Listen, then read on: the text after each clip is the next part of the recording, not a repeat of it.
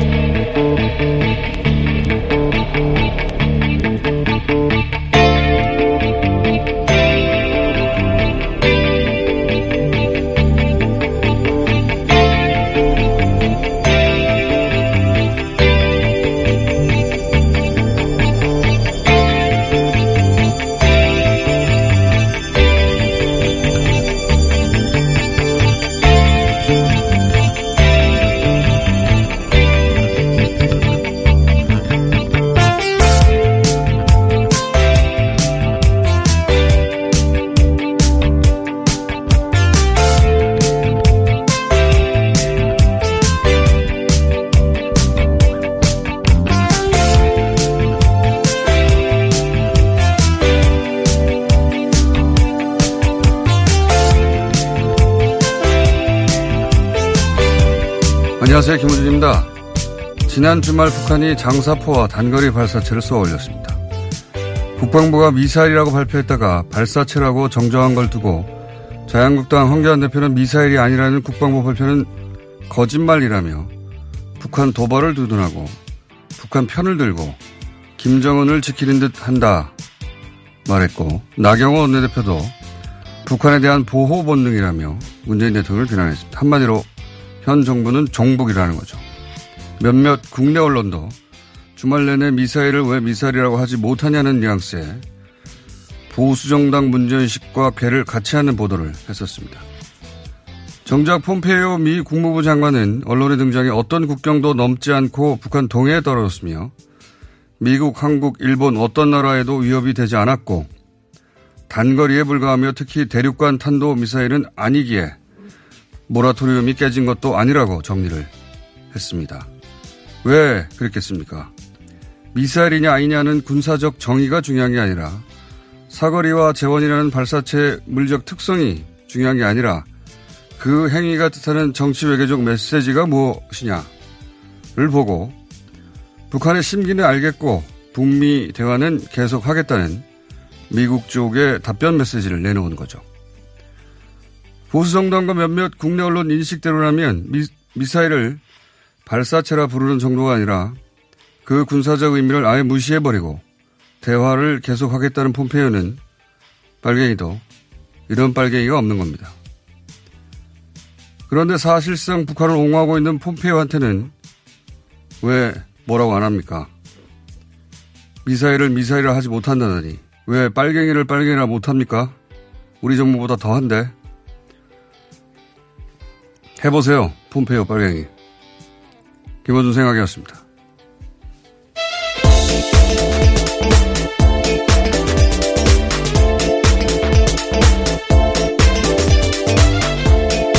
시사인의 김은지입니다. 네. 이 문제가 계속 반복되는 건데 아주 극명하게 드러나는 사례라고 봅니다. 그러니까 보수 정당 입장에서는 북한 문제가 관련이 되기만 하면 현 정부가 종북이다. 이렇게 말하고 싶어서 모든 문제를 이제 거기다 포커스를 두고 있어요. 네, 아주 오랫동안 그러한 주장들을 해왔습니다. 네. 그러다 보니까 정작 중요한 게 안 보이는 겁니다. 이게 이제 북한의 이번 행위는 보면 어, 거리, 방향 그 세밀하게 조정을 해서 어, 하노이 이후에 이제 근본적인 입장 변화를 안 보이는 미국에 대해서 불편한 자기들 심기는 드러내되 선을 넘어가지 않도록 아주 세밀하게 조정을 했단 말이죠. 예. 방어 훈련이란 말을 굳이 하면서 그랬다는 거는 이거는 뭐 장사포 몇 발, 뭐 발사체 몇 개 그런 군사적인 회의가 아니라 이게 외교적 메시지고 그 메시지를 읽는 게 정치가가 하는 일입니다. 아 이게 그런 의미구나. 그래서 폼페이오는 사실은 북한을 옹호한 거나 마찬가지고 어, 왜냐하면 이걸 군사행위로 보지 않은 거죠. 그 물리적 행위로 보지 않은 거예요. 네, 상황을 네. 관리해야 된다는 메시지를 내고 있는 건데요. 그 북한의 메시지를 읽고 그렇다면 우리의 메시지는 이거다. 이렇게 말을 하는 거거든요. 여기서 그게 재원이 어떻고 사거리가 어떻고 하는 거는 군인들이 하는 일입니다. 그 전문 분야에. 폼페이오도 언론 인터뷰에서 정확하게 그렇게 얘기해요. 정치적 해석은 자기가 하고 나머지 발사체에 대한 정의는 국방부, 미국 국방부에 맡기겠다고. 이게 맞는 거거든요. 그런데 이제 합참이 처음에는 단거리 탄도미사일일 수 있다고 했다가 단거리 발사체라고 바꾼 거 아닙니까? 이거 자체가 이런 미국의 의도 해석을 반영한 거예요. 기본적으로. 어, 그리고 이게 정치가 할 일인 것이고 그런 의미에서 보자면 우리 그 보수가 북한에 관해서는 정치를 안 하고 있는 겁니다. 네. 보수 정당, 그러니까 모든 행위를 군사적으로 또는 뭐 물리적으로 그렇게만 해, 해석을 하고 다 종북이라고 해버리니까 보수 정치가 기능을 못하는 거예요. 네, 네, 정치적인 뿐만 아니라 전략적 판단으로도 옳지 않다라는 것들이 대표적인 이번에 판단인 건데요. 한국뿐만 아니라 미국, 일본 모두 그러한 판단을 하고 있다라고 합니다. 그러니까 이건 당연히 어떻게 읽어야 하느냐 정치적 해석을 하고 그게 정치가 할 일인데 그냥 그 재원이 어떻고 사거리가 어떻고 발사체가 어떻고 미사일이 어떻고 그 얘기만 하는 겁니다. 이거는 해당 분야의 전문 군인들이 할 일이에요. 정치가 할 일이 아니라. 예. 전혀 해석을 못하고 있으니까 답답한 일입니다. 예. 자, 어, 근데 이 국면은 폼페이오가 이렇게 정리함으로 해서 사실상 끝이 난 것 같아요. 예. 또 게다가 비건의 방안이 남아 있는데요. 9일부터 10일 사이에 오기 때문에 또 어떠한 새로운 프로세스가 진행될지도 모를 상황입니다. 자, 이거 여기까지 하고요. 어, 첫 번째 뉴스는 뭡니까? 네, 삼성 바이오로직스 사건 계속해서 전해드리고 있는데요. 어제는 분식 사기를 넘어서 이것은 사기다, 분식 회계를 넘어서 사기다라는 이야기까지 했었는데 관련한 뉴스가 또 있습니다. 오늘 아침 한겨레 신문 보도인데요. 삼성 바이오로직스 관련한 사건에서 삼성의 미래전략실이 직접 개입한 증거를 검찰이 확보했다라고 합니다. 검찰은 삼성 쪽 임원진 진술, 압수수색 등을 통해서 확보한 내부 자료로 이러한 사실을 파악했다라고 하는데요. 2014년 삼성 미전실은 삼성 바이오에다가 자회사인 삼성 바이오 에피스에 미국 나스닥 상장 준비를 시켰다고 합니다. 이러한 사실들은 지금까지 삼성의 해명과는 정반대인데요. 삼성은 이제까지 나스닥 상장을 2015년부터 추진했다라고 설명하고 있습니다. 저도 기사를 봤는데 삼성 바이오 로직스 기사는 일단 회사 이름 너무 많이 등장하고요. 네, 삼성 그렇죠. 바이오로직스, 삼성 에피스, 삼성 어, 삼성 아니죠. 바이오젠, 콜옵션 등등 등장하기 시작하면 헷갈리는데 어, 이 기사의 내용을 한마디로 하면 콜 옵션을 빚이라고 생각하면 됩니다. 그냥. 그것도 언제든지 상대방이 원할 때 가져갈 수 있는 빚, 부채 이렇게 생각하면 돼요. 콜 옵션이 나오면 아 빚이 있구나 그렇게 생각하면 되는데 이때까지 삼성이 이 빚이 있다는 걸 숨겼다는 거예요. 핵심은. 네, 그리고 이제까지 말과 모두 다 거짓말이었다라는 것들이 네. 속속들이 증거로 나오고 있다는 건데요. 빚이 있는데 삼성은 그동안 뭐라고 해명을 했냐면 그 빚의 규모를 평가할 수가 없었다. 빚이 얼마인지 몰랐다는 거예요. 잘 이해가 안 가는데 그렇게 해, 말을 해왔어요. 그렇게 말을 해왔는데 이번에 나온 것은 실제로는 삼성이 그 빚이 얼마인지 2012년부터 계속 따지고 있었다는 거죠. 빚을 어 모를 수가 없죠. 사실 모른다고 해왔어요. 그 빚을 알게 된 이후로 회계 기준을 바꿨다 이렇게 얘기하는데 빚을 숨겼고 빚이 얼마인지도 알고 있었다.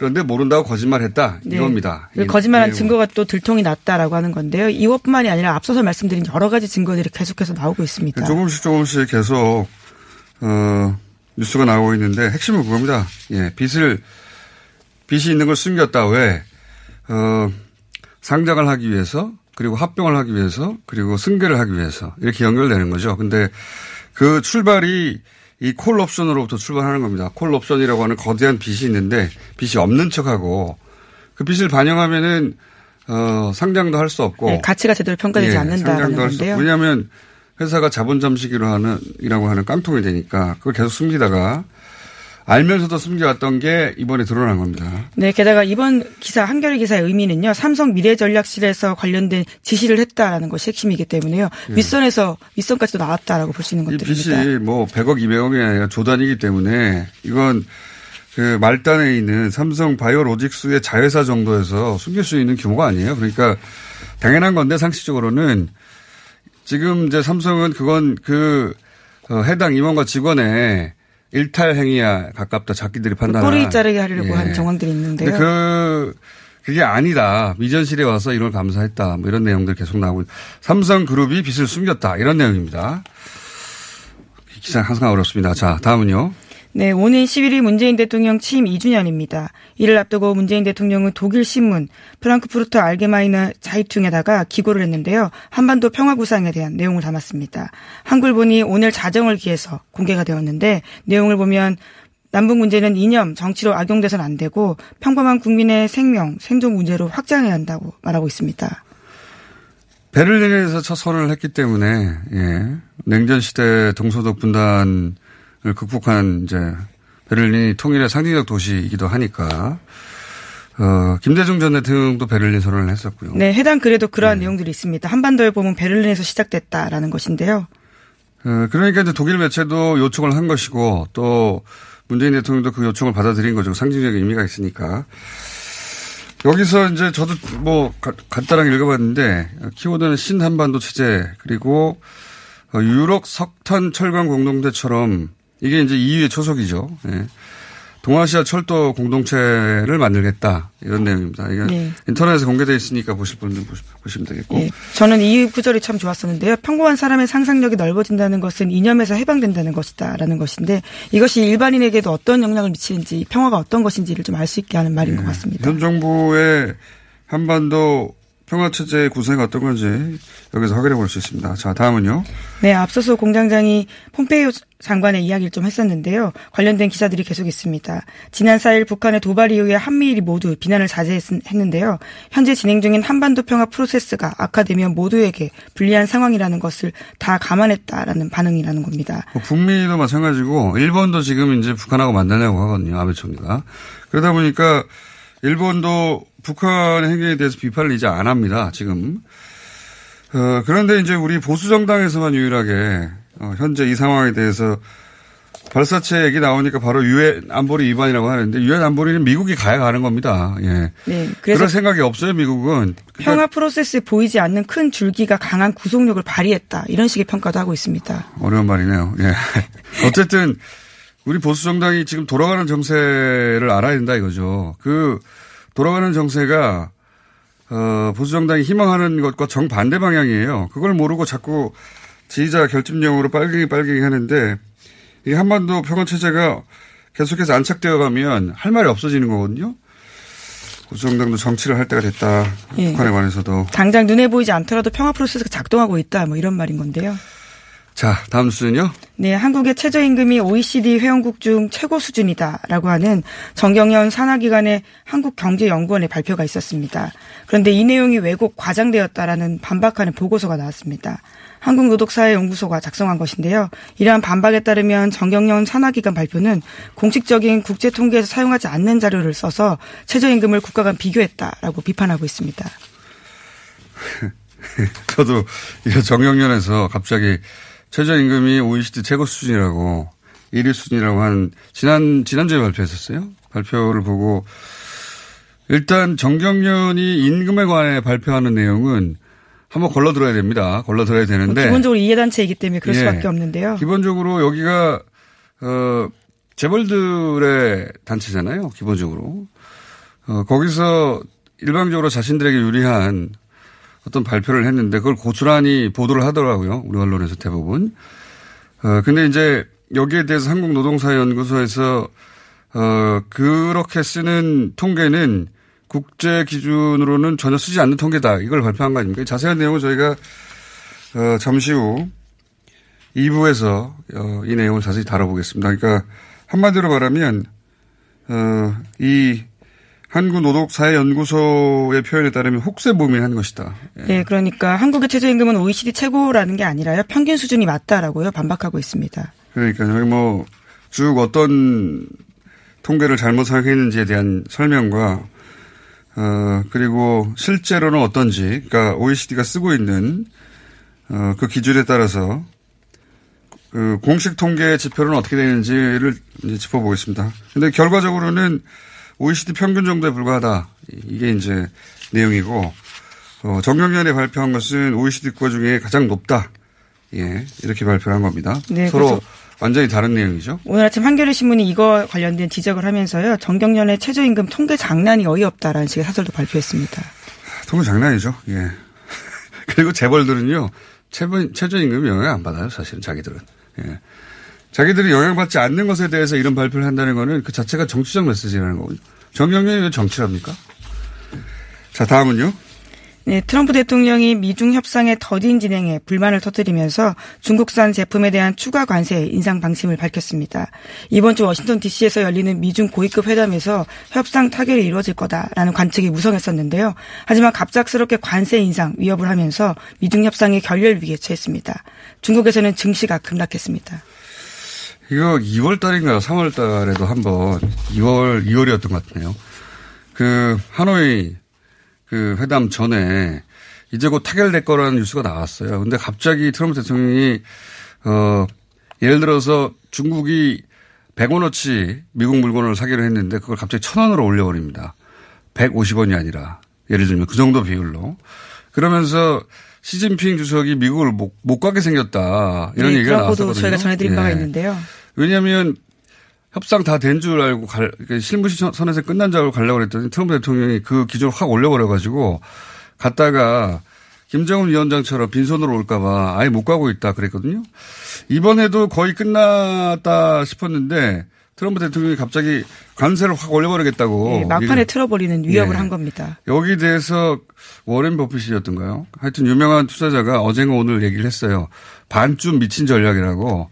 그런데 완전히 미친 전략인 것 같은데 이게 트럼프 대통령만 이게 가능한 거죠. 예. 그렇죠. 예. 트럼프 대통령은 이렇게 해도 그냥 트럼프니까라고 넘어갈 정도가 됐고 넘어간다기보다 어쩔 수 없다 받아들이게 됐고 중국이 트럼프 대통령을 상대로 해가지고 트럼프 대통령이 국제적 관행을 지킨다거나 또는 뭐 상대방한테 예의를 지킨다든가 이런 걸 전혀 안 하기 때문에 워싱턴 방문 취소를 검토 중이라고 하는데 저는 갈 거라고 봅니다.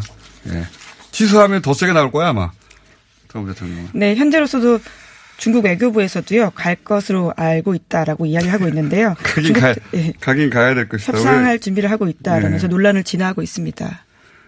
그냥 트럼프 대통령 이렇게 하면 더 세게 나오는 사람이라 예. 참 대단합니다.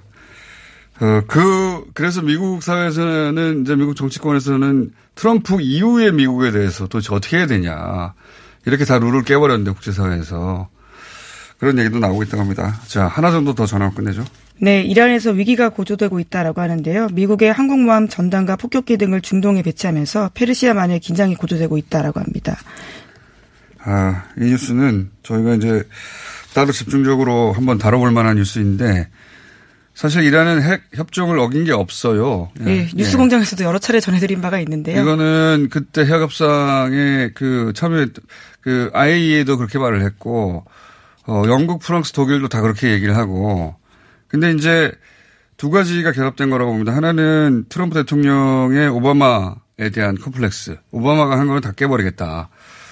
또 하나는 그 뒤에 있는 볼튼이라고 봐요. 예, 볼튼은 어 이란을 전 세계 악의 축으로 보거든요. 그래서 며칠 지난주인가 지난주도 얘기했지만 2017년에 어, 파리에서 그런 선언을 합니다. 볼턴이 2019년까지 이란 정권을 전복시키겠다고 자기가 뭔데. 근데 어쨌든 그러면서 같이 얘기한 게 북한이에요. 이란과 북한은 한 세트라고. 네, 그랬죠. 예. 네. 지금 이란을 이렇게 압박하는 것은 그런 트럼프 대통령과 또는 확신범인 볼턴이 합작품이다. 네, 이번 관련 성명도 볼턴 보좌관이 냈습니다. 군대도 안 간 사람이 맨날 전쟁하자 그래요. 예. 여기까지 하겠습니다. 시사인의 김은지였습니다. 감사합니다. 이게 무슨 일이지? 로션 하나 바꿨을 뿐인데 내 얼굴이 어떻게 된 거야? 오빠 얼굴이 왜 이래? 지혜야, 도대체 뭘 했길래 얼굴이 이렇게 환하고 탱탱해진 거야? 헤이브로 맨즈 브라운 올인원으로 로션 하나만 바꿨는데 얼굴이 엄청 환해지고 피부결도 좋아졌어. 잠깐, 그거 이름이 뭐라고? 로션 하나로 내 얼굴에 환한 마법이 시작된다. 헤이브로 맨즈 브라운 올인원 로션. 지금 포털에서 헤이브로를 검색하세요. 빅동의 추억. 미궁 대장사랑. 안녕하세요. 가정의 달을 맞아 최대 30% 할인된 가격으로 부모님, 가족, 연인, 다이어터 등 소중한 분들에게 꼭 맞는 맞춤형 장 건강 선물 세트를 균일 가격으로 준비했습니다. 가정의 달 최대 30% 균일가 맞춤형 장 건강 선물 세트 품절시 조기 마감 검색창에 미궁 장사랑 지금까지 이런 코어업은 없었다. 이것은 페루의 산삼인가 마카인가. 코어업에 마카가 왜 나와? 코어업이 페루산 마카로 업그레이드 했거든. 진짜? 오빠 열심히 먹어야겠다. 아홉 가지 기능성 원료로 피로, 타파, 활력, 충전. 그리고 남자를 위한 페루산 마카와 신개념 단백질 충전, 주문 폭주. 2 플러스 1 이벤트는 계속 진행됩니다. 코어업 검색해주세요. 자동차에서 발생한 대기오염 물질이 서울에서 발생된 미세먼지의 3분의 1을 넘게 차지한다는 사실 아시죠? 서울시는 노후 차량의 조기 폐차 비용과 저공해 조치를 지원하고 친환경 차량인 전기차, 수소차, 전기 이륜차 구입 시 보조금도 지급하고 있습니다. 그리고 택시, 버스, 화물차 및 어린이 통학 차량 등의 친환경 차량 보급에도 힘쓰고 있습니다. 서울시는 시민들과 함께 친환경 자동차로 맑은 서울을 만들어 갑니다. 자세한 사항은 120 다산 콜센터로 문의하세요. 이 캠페인은 서울특별시와 함께합니다.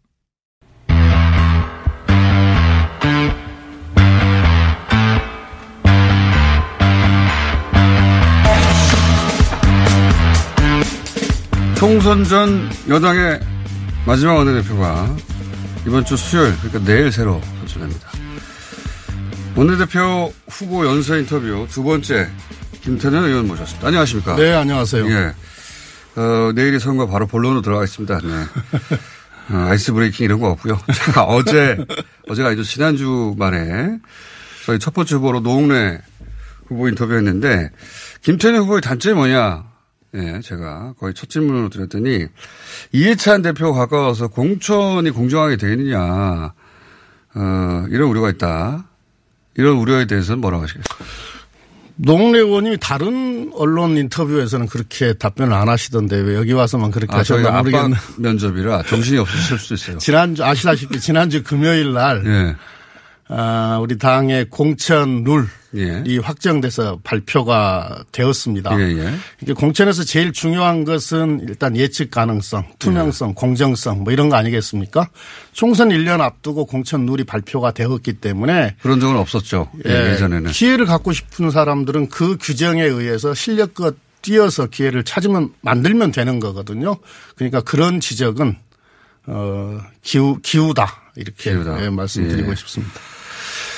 그리고 이제 계속해서 이해찬 대표가 가깝다는 얘기가 여기저기서 나오는데 실제로 가까우세요? 가깝다고 주장하시는 거 아니에요? 대표하고 가깝다면 표가 올까봐? 그러신 거 아니에요? 어, 글- 글쎄요. 그걸 저기 네거티브 용어로 사용들 하던데요. 경쟁 예. 후보들이. 그런데 이제 원내대표가 되면 예. 당 지도부의 일원이 되는 거 아닙니까? 대표와 최고위원들과 함께. 그러면 당 대표와 원내 대표가 어, 서로 신뢰하고 호흡이 잘 맞으면 당을 매우 안정적으로 운영할 수 음. 있게 됩니다. 그러, 그렇게 되면 그건 장점이 되는 거지 흠결이 될 수가 없는 거고요. 만에 하나 뭐 쓴소리를 해야 될 상황이 생긴다면 당, 저, 뭡니까, 신뢰가 있는 사람이 쓴소리 하는 게 훨씬 더 영향력이 크죠. 그리고 제가 명색이 삼선 의원인데. 삼선 의원이 왜요? 자, 그럼 이해찬 대표의 단점 뭡니까? 저기 선거운동 방해하시려고 부른 건 아니죠. 그거는 제가 알 바 아니고 네. 질문만 저는 하는 역할이기 때문에. 이해찬, 이해찬 대표도 이번 원내대표 선거에 유권자세요. 어. 어, 제가 단점을 이야기하면 표 받는데 지장 생깁니다. 단점이, 어. 아니, 친하, 친하 시다고 하니까 단점도 아실 거 아닙니까? 그죠? 아니, 저는 표를 받아야 된다니까. 단점이 있긴 있죠. 뭐 단점 없는 사람 있습니까? 그러니까 그게 뭡니까? 말씀 안 하실 것 같고. 근데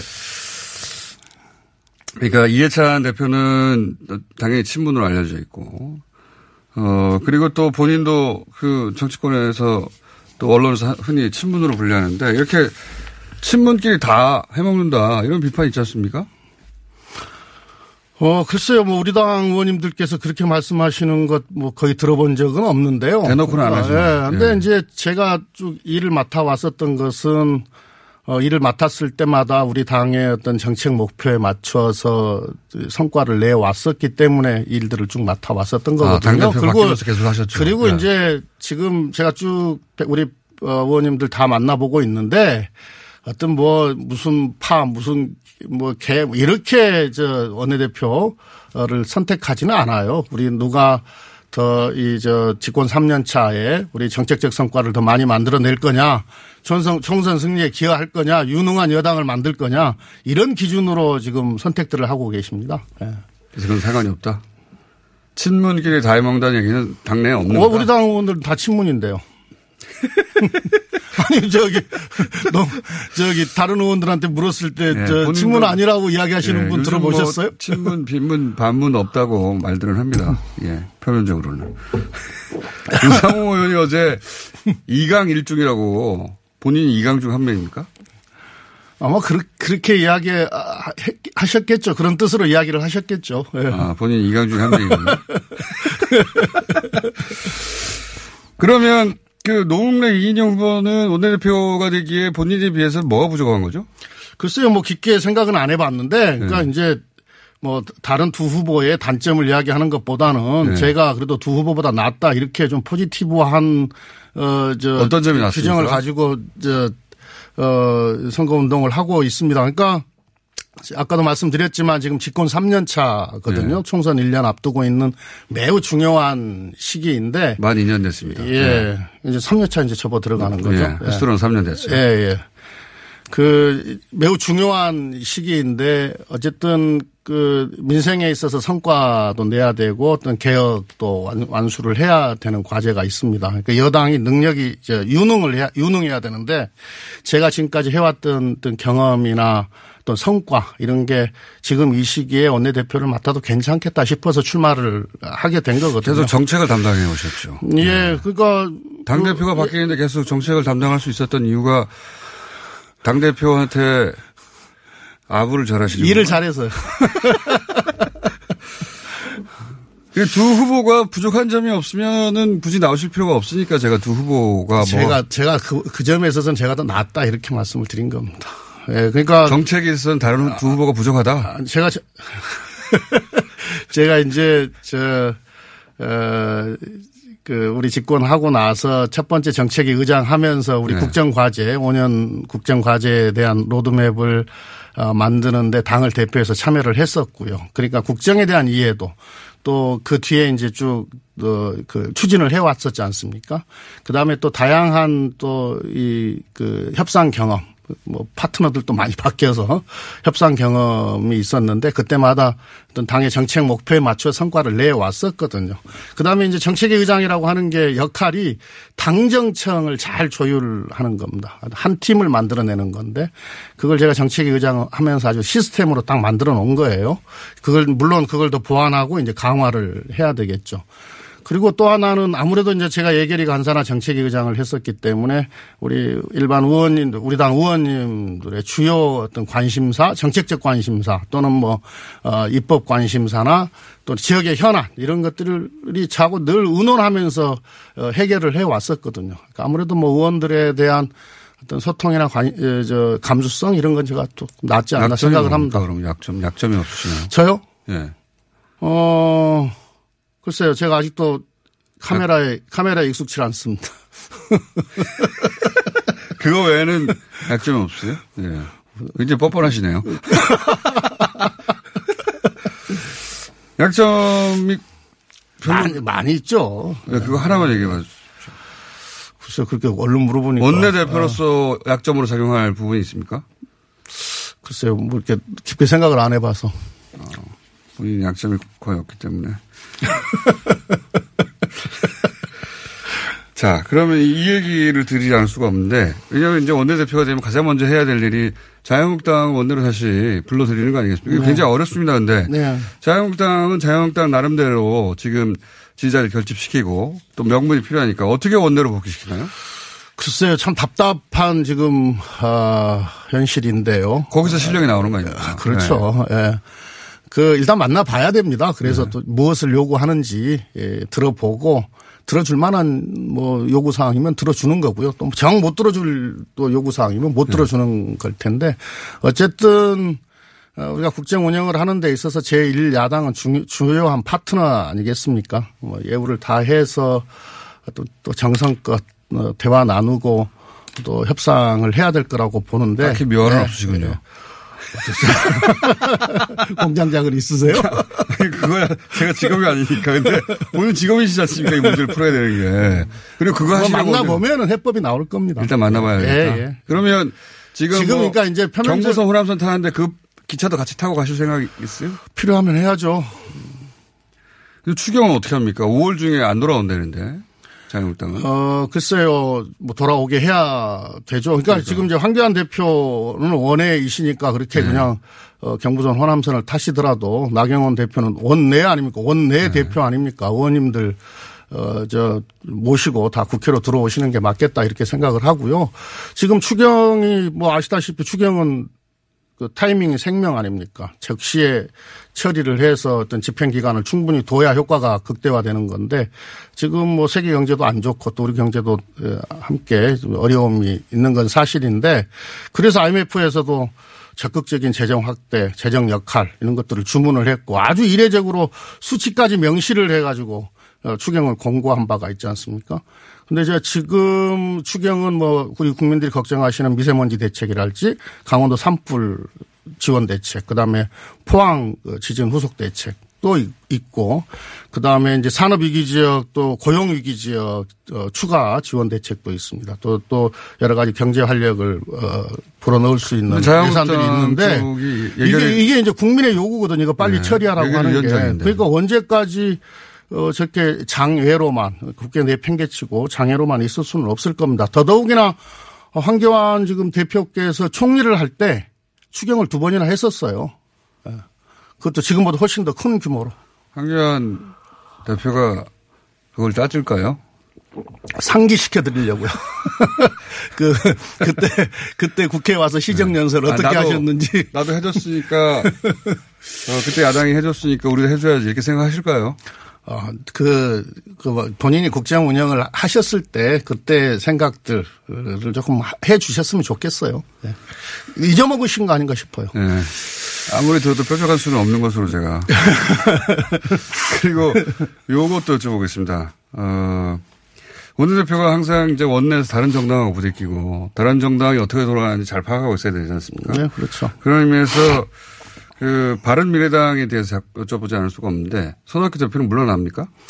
제가 어떻게 알겠습니까? 근데 아무튼 추석 전까지는 뭐 이대로 가지 않겠습니까? 추석 전까지나. 예, 예. 추석 전까지 안철수 전 대표는 안 돌아갑니까? 제가 통화를 안 해봐서 잘 모르겠는데요. 근데 추석 전까지는 이 상태로 갈 것 같아요. 왜냐하면 이게 당권의 문제가 있는 거고. 그런데 이제 손학규 대표께서 추석 때 10% 지지를 못 올리면 그만두겠다 이렇게 말씀을 하셨기 때문에 네. 그때 가야 뭐 이렇게 좀 10%로 오르기는 쉽지 않은데 그런 말을 했던 이유는 추석 전까지 정계 개편을 한다는 뜻이겠죠? 음, 모르겠어요. 뭐 구, 구체적인 속내는 모르십니까? 뭐 속내는 잘 모르겠습니다. 아, 다른 당을 제가 어떻게 알겠습니까? 그 속내야 모르지만 정세를 판단해서 아, 이런 방향으로 가고 있구나 이게 파악을 해야. 예. 예. 근데 지금 이제 우리가 여- 여야 사당이 합의를 해서 패스트트랙도 올려놨는데 어떤 국정을 운영하기 위해서는 각 당이 좀 안정적이었으면 좋겠습니다. 이게 이게 자꾸 이게 불안하면은 불안정하면은 어떤 협상하는데도 좀 여러 가지 문제가 있고 국정을 운영하는데도 여러 가지 문제가 생기거든요. 바른당 출신들은 자유한국당으로 복당합니까 아니면 어떻게 합니까?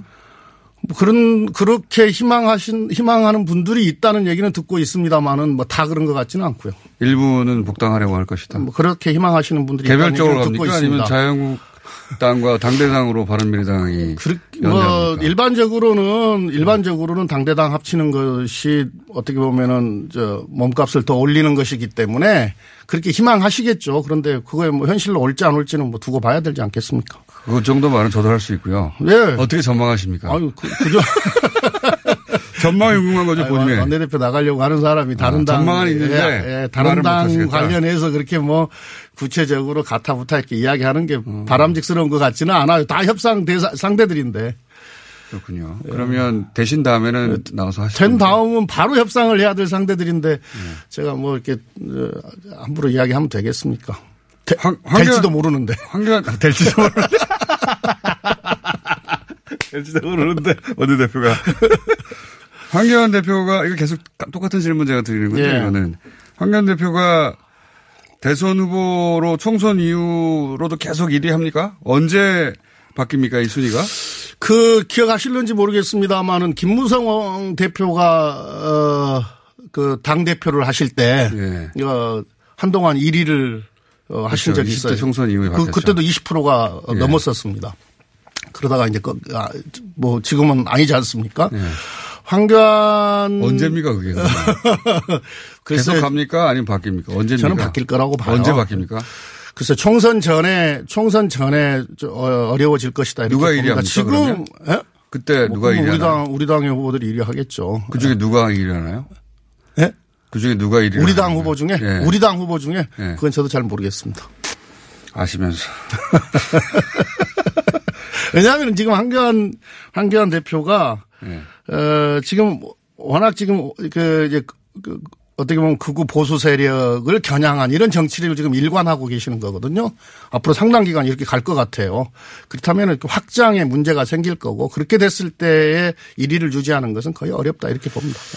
왜, 그, 민주당 의원들이 참 많은데, 왜 20대 마지막 원내대표를 굳이 하겠다고 나가신 겁니까? 네, 뭐 아까 아까도 말씀드렸듯이 어 이제 어 지- 이제 집권 3년 차에 접어드는 거고 총선 1년 앞두고 있고 20대 국회의 마지막 해인데 뭐 개혁 성과도 내야 되고 또 민생도 이렇게 성과를 내야 되는 아주 중요한 시기입니다. 근데 제가 어쭉 해왔던 일들이 뭐 이런 문제들에 대해서 어떤 뭐 국정의 추진 속도를 높여서 어떤 성과를 내고 또 야당과의 어떤 협상을 이렇게 하고 어, 또 당정청 조율하고 어, 또 의원들 지원하고 이런 일들을 어, 뭐 제가 좀 잘할 수 있 겠다 예, 그런 생각이 들어서 출마를 해왔습니다. 예. 이게 내가 체질이다 이렇게 생각합니다. 내년 총선은 어떻게 됩니까? 글쎄요, 이제 뭐 저는 뭐 우리가 이 길이라고 봅니다. 왜냐하면 우리는 어쨌든 미래로 자꾸 나아가려고 하는 거고 그. 뭐 개혁이나 어떤 민생이나 경제나 또는 한반도의 평화나 다그 미래를 향해서 가려고 하고 있고 자유한국당은 자꾸 과거로 퇴행 지금 하려고 하지 않습니까? 그런 미래 미래로 가려고 하는 세력과 자꾸 과거로 퇴행하려고 하는 세력이 경쟁하게 되면 국민들은 뭐 판단은 자명할 거라고 봅니다. 오늘 여기까지만 하고요. 혹시 되실지도 모르니까. 예, 되시고 나면 나와서 오늘 답변하지 못한 내용들 있지 않습니까? 원내대표, 어, 로서 지금은 할 수 없다. 요런 얘기 좀 해 주십시오. 와서. 예. 뭐 질문 내용 보고요. 예. 예. 원내대표가 되시면 아쉬울 때가 많을 겁니다. 방송이. 그때 가서 두고 보죠. 자. 자, 오늘 여기까지 하겠습니다. 아, 내일 있습니다. 어, 원내대표 후보 3번 김, 김태년 의원이었습니다. 감사합니다. 네, 고맙습니다.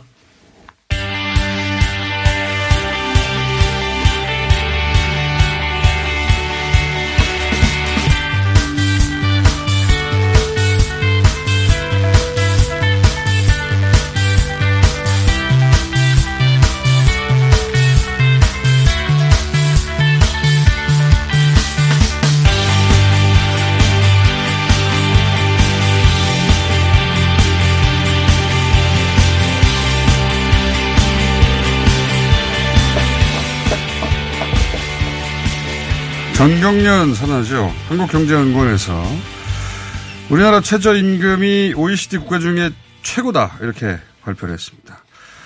그리고 보수 언론 보수 언론들도 다 받았었죠. 최저임금이 세계 최고란다. 그런데 이것이 혹세무민이라고 반박 한국노동사회연구소에서 했습니다. 예, 한국노동사연구원의 김유선 이사장님 모셨습니다. 안녕하십니까? 네, 안녕하세요. 예. 어, 이게 이제 전경련에서는 뭘 근거로 이런 발표를 한 겁니까? 저기 별로 안 쓰는 지표예요. 안 쓰는 지표? 예, 예. 안 쓰는 지표로 어떻게 보면 이제 최저 임금을 갖다가 느닷없이 1인당 국민 소득이라고 하는 지표로 예. 나눠 가지고 보니까 예. 우리나라가 OECD 국가 중에서 한 7등 된다. 예. 거기다 주유 수당까지 엎으면은 예. 1등이다. 뭐 예. 이런 식으로 발표를 한 겁니다. 그게 왜 어, 말이 안 되는 근거를 가지고 발표한 것입니까? 예. 먼저 하나 생각을 해보면은 우리가 저기 금년 같은 경우에 예. 최저임금이 8,350원 해가지고 옛날보다 많이 올랐다고 하지 않습니까? 예. 근데 유로로 하면은 한 6.4 유로예요. 6.4 유로? 예. 예. 그러고 한데 제일 높은 호주 같은 경우는 12 유로거든요. 12 유로. 예. 그렇기 때문에 한국이 그렇게 상위권에 갈래야 갈 수가 없어요. 예. 그거 한데 주로 이렇게 국제 비교할 때 사용하는 거는 시간당 최저임금 액수가 얼마냐. 조금 전에 말씀드린 것처럼 그 지표를 쓰거나 아니면 그 나라 노동자들 임금 평균에 비해 가지고 시- 이 최저임금 한 몇 퍼센트냐. 어. 요 정도 지표만 사용을 하거든요. 당연한 것 같은데 시간당 얼마냐 예. 이게 이제 상식적으로 생각하는 최저임금의 이제 방식이고 최, 그 산정 방식이고 네. 그 외에 임금하고 비교하자면 그 나라 임금 노동자들의 평균 네네. 하고 얼마나 차이가 나느냐 네네. 이걸 비교한다. 예, 예. 이게 상식적인 지표인데 예, 예. 그 지표를 가지고 어 다른 나라 OECD 국가들하고 비교하면 우리가 어느 정도입니까? 딱 중간이에요. 딱 중간이다. 네, 그런데 중간이라고 하면은 어 우리가 어떻게 중간이라도 됐어 이렇게 네. 생각하실 수가 있는데 거기에는 한 세 가지 요인이 작용합니다. 하나는 조금씩 최근에 이 최저임금이 오른 게 있지 않습니까? 네. 그게 하나가 있고요. 그 다음에 하나는 아주 잘 나가는 나라들, 아주 임금 수준이 높은 나라들 같은 한 여덟 개 나라는 최저임금 제도를 운영 안 해요. 어. 노조 조직률이 한 8, 90%가 되니까 아. 굳이 뭐 그럴 필요 없이 노사간에 맺은 단체별로 적용하는 나라가 스웨덴을 비롯해서 한 복지국가도 한 8개 나라가 아, 그런 있거든요. 나라들은 최저임금 자체가 없어요. 예, 예. 그 나라들은 법으로 안 하고 단체별로 합니다. 아, 노사간에. 노사간은 자기들끼리 알아서 잘 하고 예, 있으니까 예. 예. 굳이 정부가 예. 이 이하로 주면 안 된다. 네. 이런 기준을 마련할 필요가 없다. 예, 예. 그러다 보니까 그 어. 나라들 8개 나라를 놓으면은 제가 아까 중위권이라고 했는데 우리가 하위권으로 밀려요. 아, 그 나라들은 아예 최저임금이라는 개념 자체를 적용 안 하니까. 네네. 단체별로 합니다. 실제 그러면 지금 말씀하신 나라들의 최저임금을 적용해 보면 우리보다 훨씬 높겠네요. 그렇죠. 한- 높죠. 음. 거기다가 옛날에 비해서 이 중위권이라도 온 거는 뭐냐면은 OECD 국가가 자꾸 늘어나요. 네. 전에는 우리가 가입할 땐 30개국이 안 됐는데 최근에는 37개국으로 늘었거든요. 네. 근데 최근에 가입하는 나라들이 대체 우리보다 좀 떨어지는 나라들입니다. 어. 그래가지고 남미나 동유럽이나 네. 그러다 보니까 상대적으로 그나마 순위가 올라가서 중위권이다 이렇게 볼 수 있습니다. 아, 그러면 우리가 처음 OECD를 가입했을 때 기준으로 보자면 여전히 하위권이다. 예, 예, 그리고 그렇습니다. 그 과거 머릿속에 있는 선진국이라고 하는 네. 경제 선진국이라는 나라의 기준으로 보자면 여전히 하위권에 불과하다. 예, 그런 예, 말씀이시네요. 예. 그래도 전혀 외형상 지표는 중간이라도 되니까 그나마 다행이다 이렇게 봅니다. 외형상 지표는. 그러면 그 전경련에서 냈던 통계 네. 국민 소득 기준은 예. 그 기준을 그렇게 하면 뭐가 왜곡되는 겁니까? 그러니까 이게 임금 비교할 때 아까 저희 최저임금하고 노동자들 임금 평균하고 비교한다고 하지 않았습니까? 예, 예. 상식적인 것 같은데. 예, 그 경우에도 시간당으로만 비교를 합니다. 시간당. 예컨대 연간 노동 시간 이렇게 가버리면은 네. 나라마다 노동 시간이 좀 상당히 다르지 그렇죠. 않습니까? 그렇기 때문에 상당히 왜곡이 있기 때문에 시간당만 쓰는데 1인당 국민소득이다 하는 지표 같은 경우는 이게 연간 개념이에요. 연간 개념. 예, 네. 거기다가 또 보면은 단지 노동자들 임금만 있는 게 아니라 자영업자 소득도 있고 기업의 이윤도 있고요. 거기 아, 포함되는 그렇죠, 게. 그렇죠. 예, 예. 그거는 최저임금하고 전혀 무관하죠. 예, 예. 거기다가 또 어. 이제 그 나라의 전체 인구 중에서 노동자나 취업자가 차지하는 비중이 어떠냐 네. 뭐 이런 것 등 여러 가지 요인에 의해서 좌우되거든요. 그렇겠군요. 그렇기 때문에 이 뭡니까 최저임금을 비교할 때 사용할 수 없는 지표인데 네. 왜 정경련이 저걸 썼을까? 뭔가 뭐 계산하다 보니까 아주 구미에 맞는 게 나와서 쓴 것 아니냐. 아, 여러, 여러 가지. 방식으로 막 돈을 네. 내보다가 제일 그 최저임금이 높게 나오는 방식을 하나 찾아낸 거군요. 네, 근데 그건 쓰지 않는 통계 방식이다. 예, 예. 전혀 그건 안 쓰고요. OECD 홈페이지에 들어가도 제가 아까 말씀드린 것처럼 시간당 최저임금 그다음에 노동자들 임금 대비 몇 퍼센트 딱 이 두 가지 지표만 저 통용되고 있습니다. 사실상 가짜 뉴스네요. 의도적으로 만들어낸. 어떻게 보면 그렇게 볼 수도 있습니다. 네. 그러니까 물론 그 수치는 맞지만 네. 그것이 의미하는 바가 전혀 여기에 쓸 수 없는 통계이기 때문에 네. 어 그렇게 쓸 수 없는 통계를 갖다가 맞는 통계라고 발표하는 건 가짜 뉴스에 해당되는 네. 거니까. 그러니까 거기서 발표한 자료를 놓고 보면은 시간당 최저임금을 먼저 계산을 했어요. 네. 근데 그거는 조금 전에 제가 말씀드린 것처럼 딱 27개국 중에 13이에요. 그건 13입니다. 근데 그거에 대해서는 전혀 언급은 안 하고 네. 그걸 갖다가 이제 1인당 국민소득으로 나눠. 가지고 하니까 7등 나온다. 네. 가지고 그것만 보도를 한 겁니다.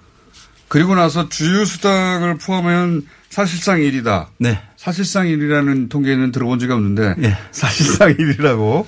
그래서 우리나라가 전 세계에서 그 언론 보도를 볼게 중앙 예를 들어 중앙일보 주유 수당 포함 한국 최저임금 OECD 1위 이런 식으로 막 보도를 했어요. 예, 예. 자, 그 왜 이렇게 했을까요? 정경련에서 뭔가 요- 요즘은 보면은 어떻게 보면 최저임금 가지고 그 같은 이제 재계나 이런 데서 네. 보도 자료만 나면 거의 모든 언론이 받아주거든요. 그래서 어떻게 보면 제가 보기엔 완전히 경산안내 이렇게까지도 보이는데. 경산안내. 예.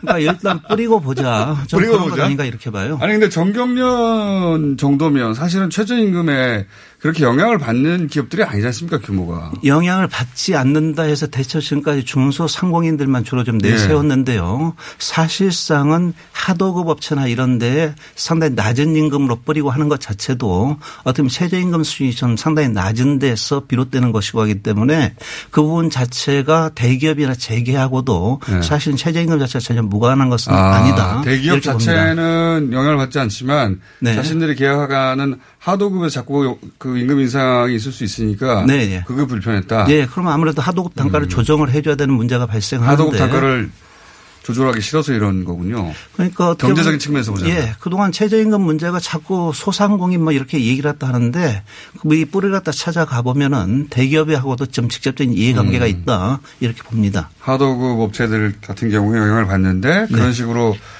어, 하도급 업체들이 최저임금 인상 때문에 우리 단가 높여줘야 된다고 말을 하니 네. 이런 게 나왔을 측면 하나. 네.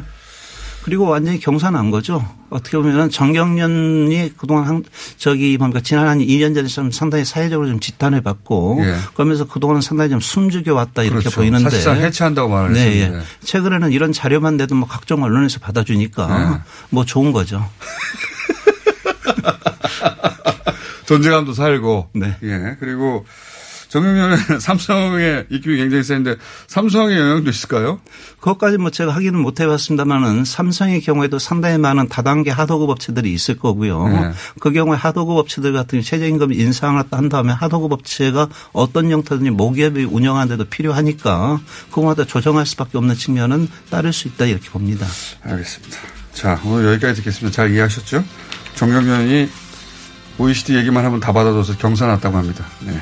지금까지 한국노동사회연구원의 김윤선 이사장이었습니다. 감사합니다. 네.